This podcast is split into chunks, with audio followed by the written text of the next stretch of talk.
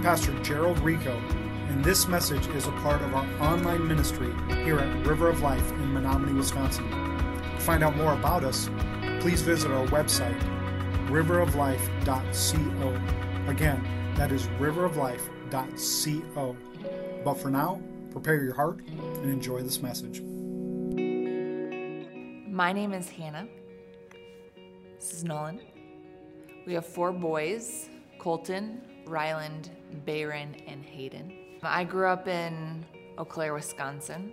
Grew up going to church with my family, but I was not growing up in a happy home per se. What you saw on a Sunday morning, what you saw in our family during the week were um, not the same image. I had a youth pastor and his wife that cared about who I was and wanted to be uh, Jesus to me, that I realized there was something that I needed. There was a safe place uh, for me to belong.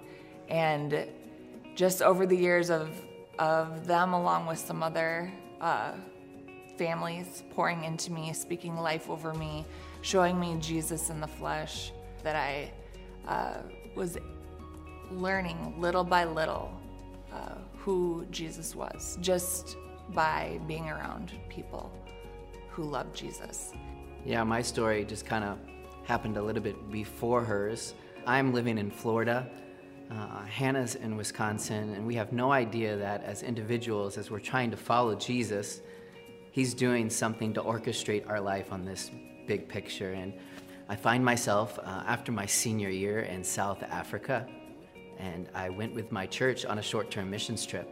And I remember on the flight home, I felt like God said, Hey, are you, do you want to consider, do you want to continue going after this dream of yours? Or would you trust me on this other path? And I just remember being blank. Like everything that I thought I was going to pursue was just empty. And I knew I had to follow.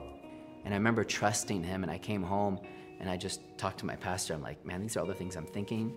He said, Would you, I think you should come to Europe with me. And as I prayed about it, I just felt like God was inviting me into this season of getting to know Him. He said, Just, I want you to fall in love with me.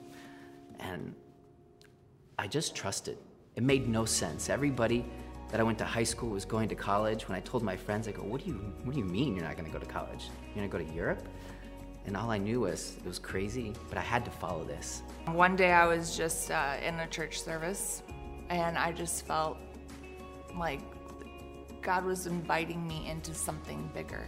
And I decided I was going to go for it. So I took that step of faith and ended up in Copenhagen, Denmark.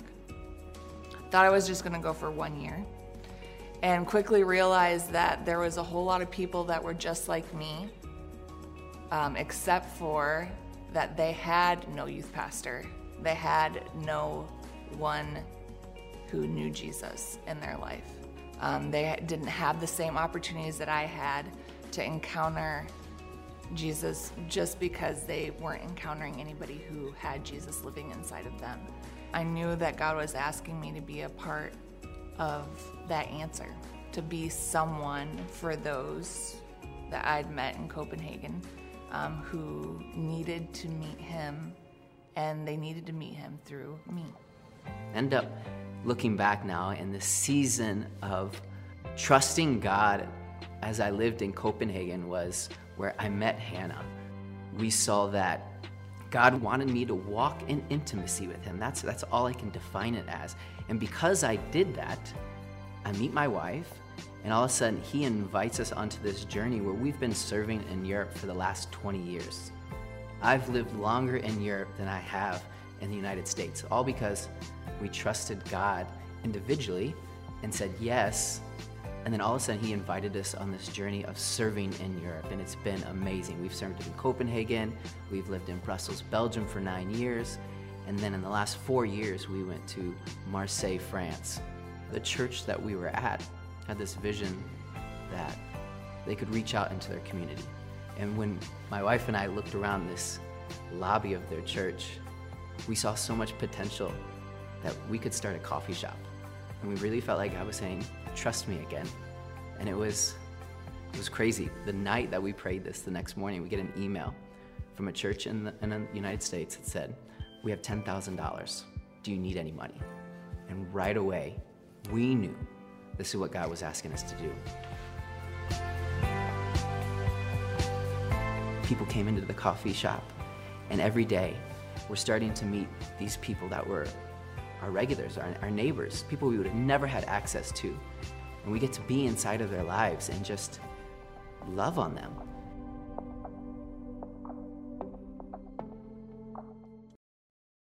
It's really an honor to be here with you guys. Um, just, just being emotional down here, because this whole journey, I just get humbled all the time to think this is what we get to do. That God's invited us into this journey, and I just go, but I'm a nobody. I'm, I mean, I never went to college, uh, never went to Bible school. Just God keeps using our willingness to trust Him. And we love, we've been back in the States for the first time in years. Our kids have never lived in America. This is the first year they've ever lived. We've been back a year now. We've traveled to a lot of different places. We've seen so many different churches. And in one way, it's super exciting. You get to see what God's doing. The other way, you're just seeing how church is being done, different places. And then you have the overwhelming thing above it where you just are constantly pushed with all the news around you and you're just trying to manage all the things the world's telling you and managing what God's saying in your heart. And then we have four boys, which they are. Uh, Colton here just turned 11 last week, and Rylan just turned nine a couple days before him, and Bayron turned six in April, and our little nugget is going to turn three August. So there's a lot of energy in our house, a lot of energy. Um, so actually, my wife, my uh, mom and dad gave us a couple days where we get to. Um, we're getting ready to celebrate our 15th of anniversary at the end of the month. So we're just enjoying a few days, just being together. It's been very refreshing, and um, yeah, we're just we love that we get to be here with you guys. Um, I this isn't just a, a simple statement. The more and more that I, I reflect on this statement, I just realize how powerful it is, and it's been this this message that we kind of just want to share with you has been what we just feel like God's been putting on our heart because it's so important for us to realize that you weren't just saved from something, you were saved for something. Because more and more as I get older, start peeling away the stubbornness and the, the my ability to try to figure out God, just be present and say, God, here I am. I keep seeing how He keeps working in my life. I remember when I lived in Wisconsin, I moved from Florida to Stevens Point, Wisconsin. And I heard this phrase that I'll never forget. And there was a guy that said, The question is not, will God do the impossible? The question is, will you be a part of it? And when I heard that as a 19 year old, the, I think the competitiveness in me said, I want to be a part of that. I want to be a part of the impossible. Little did I know that God was like, That's great, Nolan, but I have a whole season of preparing you because you're immature. There's so much I want to teach you. I just thought it was going to be a part of the impossible. So that's why I'm like going to Copenhagen. We're going to do great things for God. It's just one of the first lessons I learned that God cared more about who I was than what I did. And I'm constantly having to refocus this idea that God cares more about who I am than what I'm actually doing. And what motivates me right now is it doesn't take much to look at the news, which I try not to. But when you do, you're not really seeing kingdom headlines, are you? It's going to be pretty hard to see any of those. You're going to see a lot of other stuff. And I even don't try to get on social media much because that actually just makes me not feel good. I don't know what it is, if it's just scrolling through and looking at people's lives and wondering if that's really their life or the anxiety or the the way it makes me feel, I just try to put it away. I try to get away from the news and just focus. Okay, what do God are you calling me to? And what I love about the Bible is it's the greatest story ever told. It's this beautiful story that starts in Genesis and invites us into this journey because God's invited us to be a part of this story He's written. There's a start and there's a finish. And before the finish, there's these empty pages that each one of us, our story is being written into the Bible. The Bible is alive. And I love that when we get the chance to be at a church to just, one, motivate people to say, if you're breathing, your story matters. And it's being written. And God every day is inviting us to say, Can I use your story in my story that I'm writing? And what we've been learning over and over is Scripture says God's ways are not our ways. And He's constantly been tearing apart this mentality or this idea that the more we do for God, the better I'm a Christian, the more that I feel good about myself. It's actually the opposite. The more that I just wake up and say, God, here, here I am. How can you use me today? That has been the most beautiful journey that we've discovered. And it's all, I love that scripture just says, and we know that in all things God works for the good of those who love him and who have been called according to his purpose. That as we follow into this journey and this this journey with Jesus, he calls us always. He's calling us into this new season of life. It isn't. I remember when I was in Copenhagen, one of the first things that really shifted my not theology, but was this process of being. We never just end up at a place with God and say, "Okay, God, I arrived. Here I am. Thank you for this journey." As soon as we get here, he's going to call us into this new phase because he has something better for us. We're constantly working on ourselves and I love that because when I look back at our lives, we've been in all these places where God, we remember when God called us to Copenhagen and that journey working with discipleship all across Europe. It was beautiful seeing hundreds and hundreds of young people being passionate about what God was calling him to, calling them to. And then being able to move to Brussels, Belgium. Remember when God called us to do that? We just got married. That was scary. Like, we're going to a new country. And then all of a sudden, we just discover all these opportunities. I got to wear a lot of different hats in Brussels.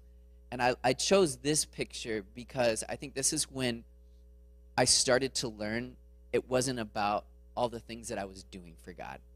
It was really just trusting that God isn't human. God is moving at a level that he sees the whole world and he's moving pieces and he just keeps looking for people who says, "I'll be obedient." Use me, send me. Even if it's in the most simplest things, we don't know what will trigger the butterfly effect of just being obedient with what God's calling us to do. And this little girl, every time I see her, I think about the opportunity that the organization we were working with was Convoy of Hope. And we got to be in eastern Bulgaria where all the refugees were trying to come to Europe because that's what they believed was safety and so when we get there and we're just trying to find any way that we can love on these people, well, their most basic need is food. There were mattresses, there were blankets because they left with nothing. And so I just remember being in these tents with these people and just broken hearing their stories. And all we could do was just love on them. No one accepted Jesus. We just showed God's love. But it wasn't until months later that we found out that refugees were making it across into Western Europe. And when they were getting, one of our friends in Amsterdam said, You're not going to believe this. This refugee just came and busted in the doors and started screaming, You have to tell me about this Jesus. Because everywhere in our path, it was these Christians that loved us with a unique and a different love. And I'm going, Are you kidding me? Like, it's just, it was those moments where God said, Just water where I've planted you you have no idea who's going to see it grow. But if you just be obedient, I'm doing something. But I want to use you in that journey. And it's just been so much fun trusting God that He's going to do something that He's planned because He's written it in the scriptures. And so when we moved to Marseille, I love this picture because it's so plain. Um, when we felt like God was moving, has anybody seen Fixer Upper in here? Um, I, for whatever reason, I think we were watching a lot of it, and I just saw a lot of potential. I felt like Joanna Gaines and just seeing, oh, if we tear this down, if we add some brick here and color here and lots of wood and some subway tile, we could make something special. And so we started building out this coffee shop and really just made it a place that we would feel comfortable in. And we had no idea that by serving coffee, we could share God's love in the most creative ways. And it all happened over coffee. And we call it our modern day wells because so much happens over coffee today. When you look in the Bible, where did everything life happen? When women would go to the wells and grab the water, that would be your modern day well today's today. Today's culture is just over water, coffee. And so I just wanted Hannah to share a little bit of just how we saw God moving in this season. It just for the for 10 years prior, we tried all the ways to reach people for Jesus. And it was great. We saw success, we saw people meeting Jesus, but it wasn't until we started serving coffee that God just turned our thoughts on how we can just share God's love. Yeah, I just uh real quick even just want to re-emphasize what Nolan said at the beginning we didn't know what we were doing. uh, we weren't trained to start a coffee shop. I did go um, be trained in how to be a barista um, when we decided to do this, and definitely took every opportunity to learn and make contacts with people and stuff. But it's not like uh, we we felt prepared, is what I'm trying to say. And I would just like to encourage you guys in this place that you don't need to feel prepared or you don't need to feel equipped even in order for God to use you. And when we did um, open, we I could never have imagined how God would have used this coffee shop the way that He did. The people that came in that I was able to get to know, moms, we had a, a small room for kids to play, and that was very unusual for uh, Actually, you can bring any animal into a restaurant, but kids are not allowed. that's a that's just basically the culture. Um, but so there was a lot of moms that would come in with their kids, and because I was actually, I found out I was pregnant with Hayden just after we opened. So I was pregnant the whole first year, and then the whole second year, um, he was basically on my hip the whole time, or with Nolan in the baby room. So there was just an easy connection. But these are people that would never come to church. Um, France and Europe, it's post it's post Christian. So you don't know anybody who knows Jesus. You don't have any. It's irrelevant. It's completely irrelevant. Their history is very negative when it comes to the church. So um, it has a negative kind of kind of memory for them. So if you bring up church, if you invite them to a church event, they're not going to come. There's no way.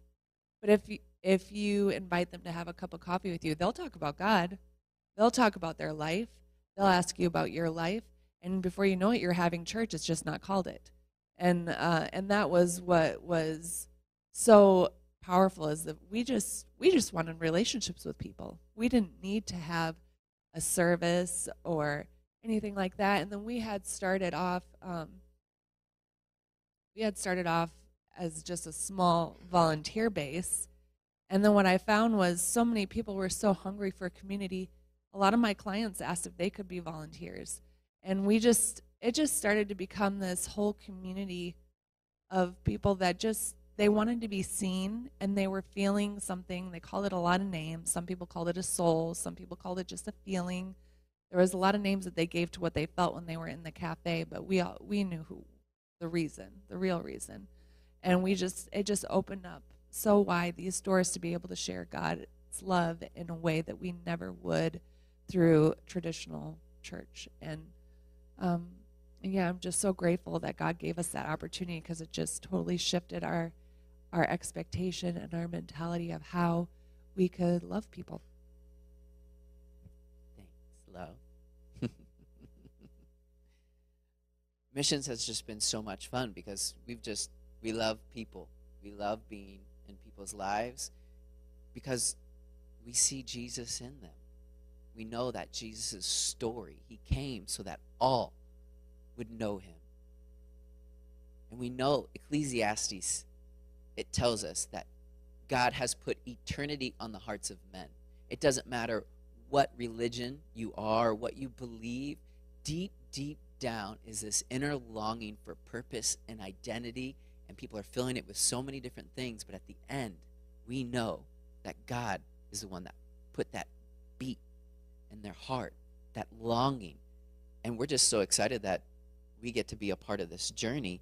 And something that we've learned um, in this last season the reality is, in the last 20 years, it's not been all peachy. Serving Jesus, being a missionary, being on stage, the opportunity to be on stage doesn't mean that life's easy. It was very difficult leaving Brussels. God had to use pain to get us to see that He was calling our name, to say, guys, this is not where I want you to end up. I have something else in store for you. Brussels to Marseille was heartache. It quickly went away because we were seeking God every day and going, God, why did we go through this pain? And all of a sudden he goes, Well, because I wanted you to do this. And all of a sudden we see this purpose and identity. He goes, Well, it's because of these last seasons in Copenhagen and Brussels prepared us for what was moving in Marseille. And it was exciting. And the thing that I've learned over the years is obedience, how important obedience is. And I love, and I love the story yeah, obedience is going to take us to Israel. Um, but I love the story of Moses because for me, Moses, when I was a little kid, was all about the flannel graph and Moses and the water moving, and he's this hero of faith. But as I've gotten older, and I focus on slowing down when I read the scripture and understanding that this man, when he met that burning bush, he wasn't looking for that burning bush that day. God just crossed his path and he spoke to him. And I love, I love that this hero of faith, any first century Jew would just be like, Moses was amazing. He freed the entire nation. I mean, he did incredible things, but you look at his story, and he was this leader who was reluctant. He didn't want to do what God asked him because he said, Well, I'm I'm not a good speaker. I'm not eloquent. I mean, when you just look at the story, who am I that I should go to Pharaoh and bring the Israelites out of Egypt? And then, pardon your servant, Lord, I've never been eloquent, neither in the past nor since you have spoken to your servant. I am slow of speech and tongue. I love that there's scriptures like this because it makes me feel better because this is how I feel all the time. But this was a hero of faith. And it's just, and this is one of my favorite ones. Moses answered, What if they do not believe me or listen to me? And so many of us, we feel that God's called us, and we just have the same approach God, I am not the person you want to do that. And you just get this inner, inner voice in your head that says, What if? What if they don't listen? Or what if, if I give my finances the way you're asking me to? What if? The, you know, fear is constantly in our face. But Moses trusted through fear. And what I love, love, love about this story, again, is how many plagues were there? There was 10.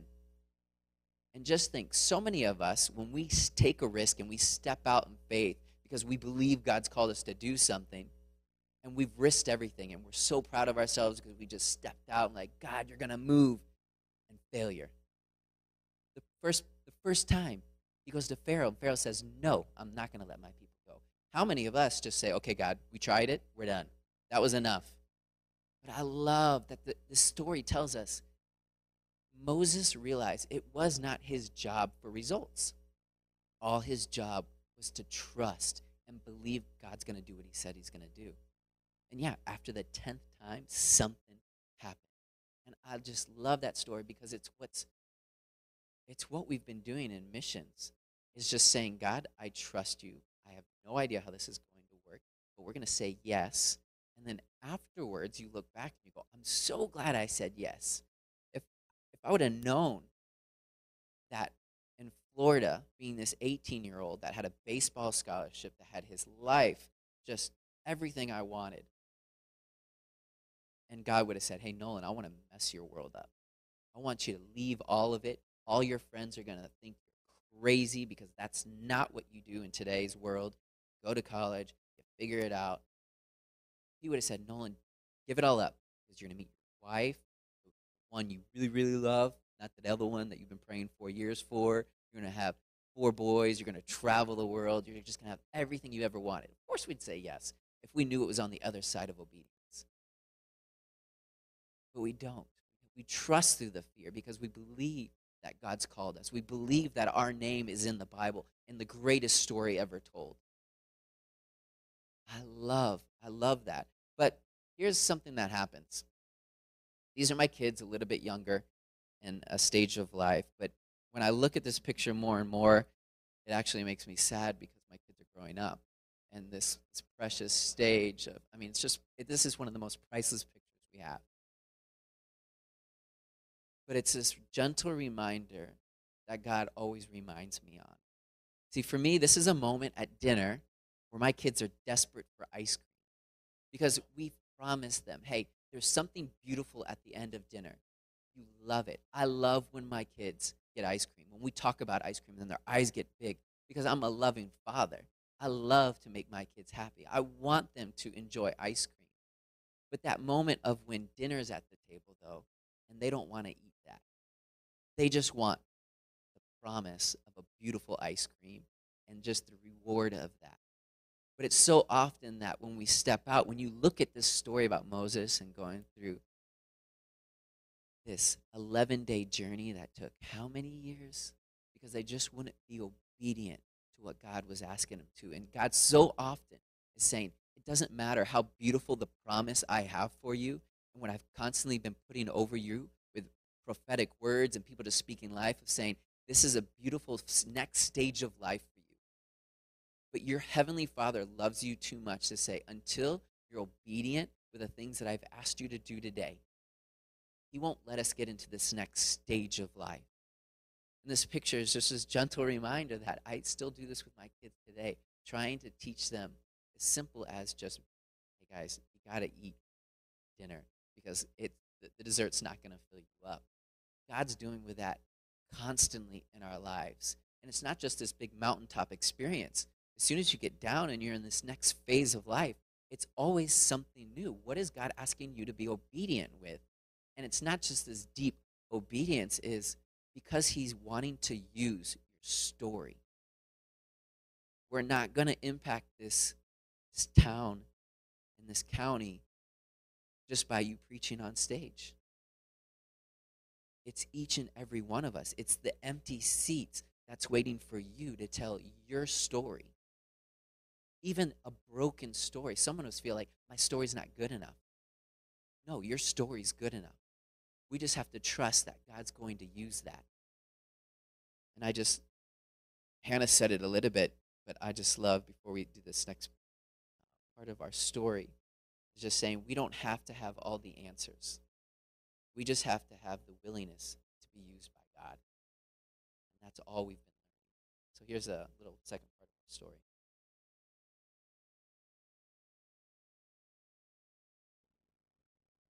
Last spring, COVID hits France. We just took this time to pray and seek God because we needed God to speak.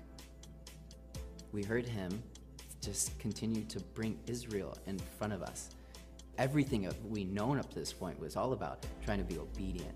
But again, we, we were so comfortable in Europe, we thought, no, this is where God wants us to be. And uh, I remember reading the Bible one morning and it was when Moses is getting ready to go to Pharaoh, and he's afraid. He's like, What if Pharaoh doesn't listen? And God looks at him and he says, What's in your hand? And I remember just looking in my hand and I said, I have coffee in my hand. We believe God just took this last season of our life, which came out of pain. He brought us to a place where He trained us and gave us this passion that we didn't even know existed. And I think that's what's the beauty about following Jesus. Jesus never promised it was going to be easy. But what he did promise in John 10:10 10, 10, is a life beyond what I could ever imagined. And you don't get to experience that until you risk something. And when you risk it and you step out in this moment of what if, and then all of a sudden you see God's faithfulness come across, and you go, I'm so glad I took that risk right now we stand in this new journey, this new season with God to go to Israel. We've said yes. It's scary, to be honest. We have four little boys. We just packed up our house in France. We own nothing. We just put it in a storage unit. We came back because we just believe we're we're foolish enough to trust God with everything we have because He's continued to be faithful. And each time we trust Him, He gives us something more to be responsible with. And we're just excited for this journey to go to a place and love on people through coffee, cinnamon rolls, and food. Trusting isn't always easy. and what started off as just a feeling that needed to go and do this discipleship school in, in Denmark has turned into finding each other, getting married, saying yes to serving in Belgium, to go to Marseille, having no idea what was going to happen there, starting a coffee shop. Each step has uh, grown our relationship with God, has grown our trust because his kindness has been a thread through everything. Even when it was painful, his kindness met us each step of the way. And it makes us want to keep going because things are happening that we couldn't do on our own. And it's crazy. I mean, when God was speaking to us to change our life again is right when the whole world stopped. COVID took over, paused everything, and we had a choice. We had to be reactive, not scale back and say, we don't know what God's going to do. No, we chose in that moment that God's still moving through COVID. God's doing something today, and He just says, What's in your hand? Because I want to use you. He knew COVID was coming, He knew this pandemic would be here. And He wants to share His love through this season. And we're just trying to figure out how we can be a part of that. So now we've left uh, our home in Marseille and we're moving to Israel. And we're going to be using coffee to create community, uh, to create a space for people to feel seen and accepted and loved. Everyone thinks of missions like if you're a missionary, you're sharing Jesus in these really profound ways. For us, we see it as opening a business and creating a coffee shop, a specialty coffee shop. And we've seen in our family, this is the best way that we can share Jesus, is simply over coffee.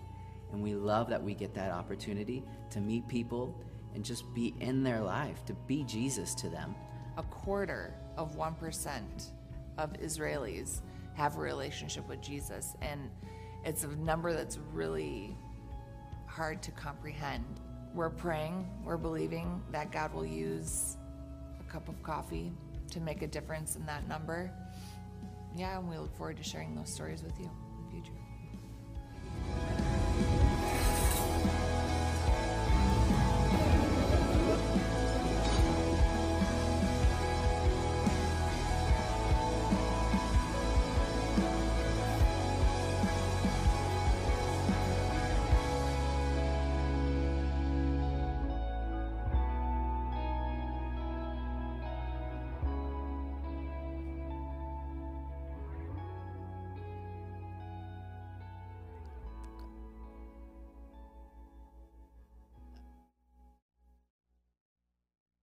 You know, there's an urgency today. It doesn't take much to look to know that we're in a period unlike we've seen. And it doesn't take much to look at Scripture to go, okay, we know we don't know when God's coming back. It says clearly, none of us will. But He did give us signs. And I've never been Debbie Downer. But I felt more than anything that God's been asking us to start saying, trying to shake things up. Because I, I, am thankful I don't live in America. I would be way too comfortable here. I'm glad I don't own a home and a house right now, a car. all these things because it just constantly helps me to remember that God wants us to enjoy the earth. He gave it to us to enjoy. But He also wants to remind us that we're here for a purpose. And Matthew, it can uh, this come oh yeah, right there. That one. I love this scripture because it kind of freaks me out a little bit when the good news about the kingdom has been preached all over the world and told to all nations the end will come. Okay, well, that's a great line, unless you have some perspective. About 15 years ago, missiologists started coining a phrase called unengaged, unreached people groups. Well, back then, what they defined as that was no single believer, no church, no missionary, And 15 years ago, they had identified in this term 3,100. And over the last 15 years, we're down to 170. 170 unengaged, unreached people groups. My generation is in a generation where there's Christians in every geopolitical place in the world. There have been missions organizations all across the world that have identified the 170 and have committed to reaching them. Now, if that doesn't put chills on you people, this scripture tells us when the world has been given the opportunity to hear the message of Jesus, the end will come. I'm not the end will come doomsday, but it looks at me as an opportunity that there is urgency today and there is an opportunity for us to engage. And perhaps it's not overseas. I'm not telling you to become a missionary. I'm telling you that God wants to use your story to reach the seat that's empty. He wants to use your brokenness, the baggage of saying, when Jesus met the Samaritan woman, what did he tell her? She had five husbands, five divorces. And he spoke to her at the well and said, I'm the Messiah. I'm what you need. She ran to her town they were saved. Play that back. Jesus just told her all of her baggage, identified why is she there at the well at that point of the day? She's embarrassed.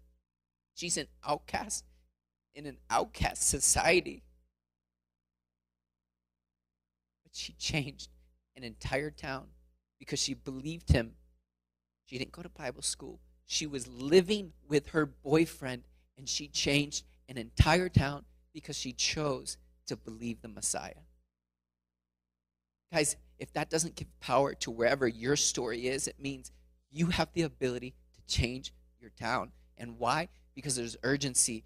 We must live in the tension of a beautiful world that God's given us, but with the tension of that He's coming back and the time is now.